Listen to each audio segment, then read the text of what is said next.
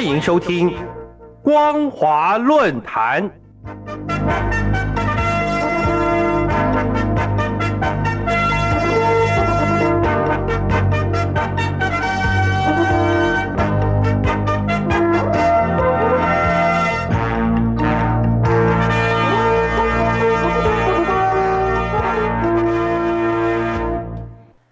各位听众朋友，大家好，欢迎收听今天的光华论坛，我是兰陵。今天要谈论的主题是四通桥上的布条，证明习近平的工作报告与现实脱节。中共二十大日前在北京登场，中共总书记习近平在工作报告中统整了他上台十年以来的政绩，并说明下一任的目标。但外界普遍认为，习近平的报告既没有新意，也与现实脱节，和稍早北京四通桥发生的抗议事件所呈现的民意完全相反。虽然习近平希望借着这份工作报告说服民众支持他三连任，但显然效果不彰。习近平的这份工作报告内容以他上台后推出的政策为主，包括全面达成小康社会。新发展理念、新发展格局、全过程民主、脱贫攻坚战、中国特色大国外交、共同富裕、人类命运共同体以及动态清零等等，这些都是习近平自认最具代表性的成就。但由于过度强调政绩，许多地方反而脱离实际情况，甚至违背民意。例如，脱贫攻坚战。到底是否真的那么成功？那些贫困地区的民众是否真的有脱贫？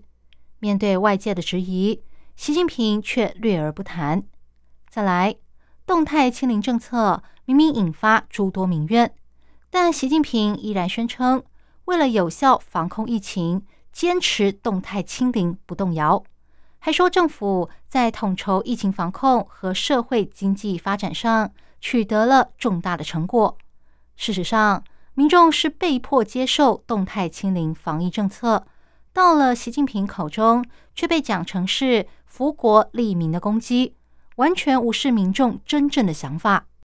更何况，为了让二十大能够顺利进行，各地政府实施极端的防疫政策。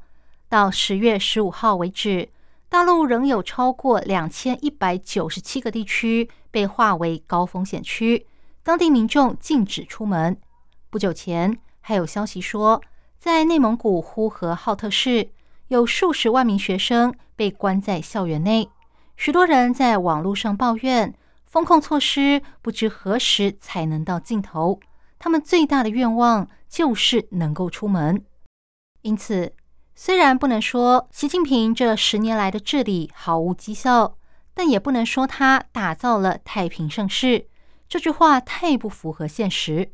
在疫情的影响下，现在的中国社会百业萧条，经济下滑，民众过得苦哈哈，人们的怨气比以往更加严重。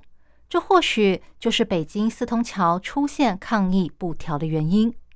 北京四通桥这个地方恰如其名，四通八达，周围有中央政府机构、科学研究机构、高等学府。知名的中关村也在旁边，一向车水马龙。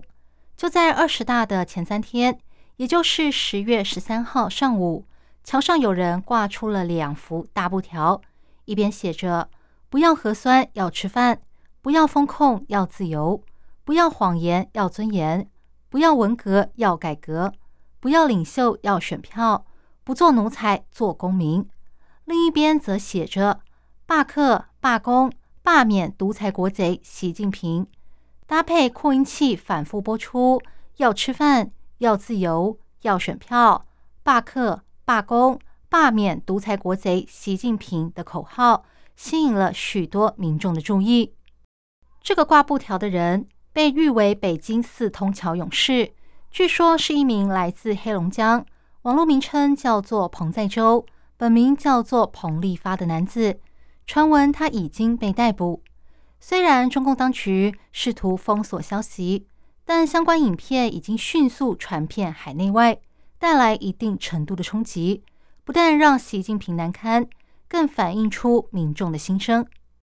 据了解，彭在洲在行动前，在网络上公布了一份文件，其中在“我们是谁”这个部分，他宣称要为没有社会保险的农民和工人、没钱看病的底层群众、没工作的人、刚毕业就失业的大学生。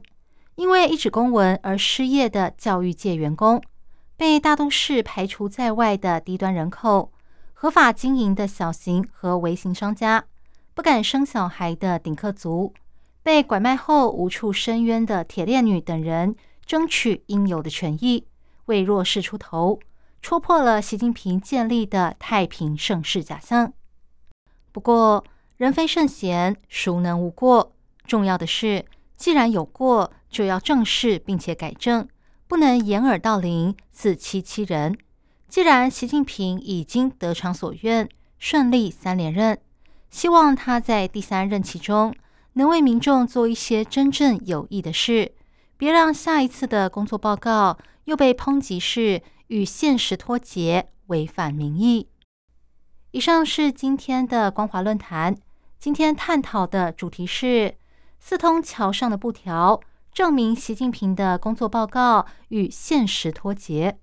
我是兰陵，感谢您的收听，我们下次再会。